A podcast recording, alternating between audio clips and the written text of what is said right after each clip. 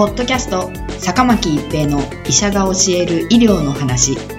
この番組は大学病院の内科医であり医学博士である坂巻が疾患や予防医療といった医療に関してお話しする番組です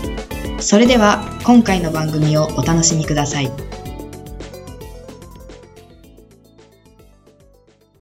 皆さんこんにちは、坂巻一平です。ポッドキャスト、坂巻一平の医者が教える医療の話。今回は病院機能評価です。現在、多くの病院が日本医療機能評価機構による病院機能評価を受けています。病院のホームページで、当院は病院機能評価を受けています。といった表示をご覧になった方もいらっしゃるかもしれません。病院機能評価は我が国の病院を対象に、組織全体の運営管理及び提供される医療について、日本医療機能評価機構が中立的、科学的、専門的な見地から評価を行います。病院機能評価を通じて指摘事項を改善することにより、病院の質改善になると考えられています。病院機能評価において、病院はその機能により、一般病院1、2、3、リハビリテーション病院、慢性期病院、精神科病院、緩和ケア病院に分けられます。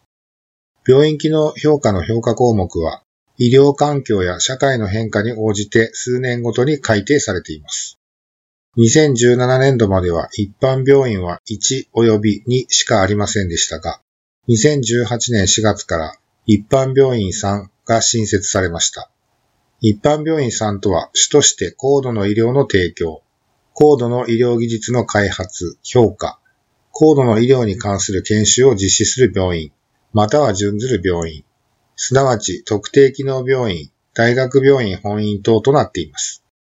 特定機能病院、大学病院本院にとっては、これまで2日間だった訪問審査が3日間となりました。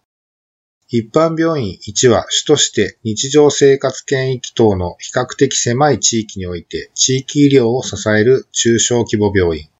一般病院には主として二次医療圏等の比較的広い地域において急性期医療を中心に地域医療を支える機関的病院です。病院機能評価の訪問審査を担当する調査者を評価調査者またはサーベイヤーと言います。サーベイヤーには診療管理、看護管理、事務管理の3つの専門領域があります。病院機能評価は国民が安全で安心な医療が受けられるよう、4つの評価対象領域から構成される評価項目を用いて、病院組織全体の運営管理及び提供される医療について評価します。一領域の患者中心の医療の推進では、病院組織の基本的な姿勢や患者安全確保等に向けた病院組織の検討内容、意思決定を評価。二領域良質な医療の実践1では、病院組織として決定された事項の診療、ケアにおける確実で安全な実践を評価。三領域良質な医療の実践2では、確実で安全な診療、ケアを実践する上で求められる機能の各部門における発揮を評価。4領域理念達成に向けた組織運営では、良質な医療を実践する上で、基盤となる病院組織の運営管理状況が評価されます。この中で2、3領域の良質な医療の実践1、2では、ケアプロセスが評価されるわけですが、重要なことは意思決定に際して一人で決めず、多職種で決定するということです。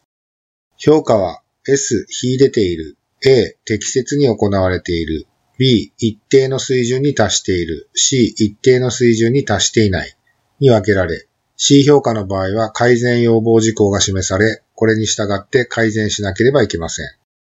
病院機能評価により一定の水準を満たした病院は認定病院となります。認定病院は知識に根ざし、安全、安心、信頼と納得の得られる医療サービスを提供すべく、日常的に努力している病院ということができます。現在、全国の約3割の病院が病院機能評価を活用しています。病院機能評価においては、認定病院となることそのものが重要なのではなく、機能評価の準備段階や、機能評価後の指摘事項に関して改善することで、病院の医療の質を上げ、患者さんにより良い医療を提供することが重要です。ポッドキャスト、坂巻一平の医者が教える医療の話。今回は病院機能評価でした。ありがとうございました。ポッドキャスト坂巻一平の医者が教える医療の話今回の番組はいかがでしたか？次回の番組もお楽しみに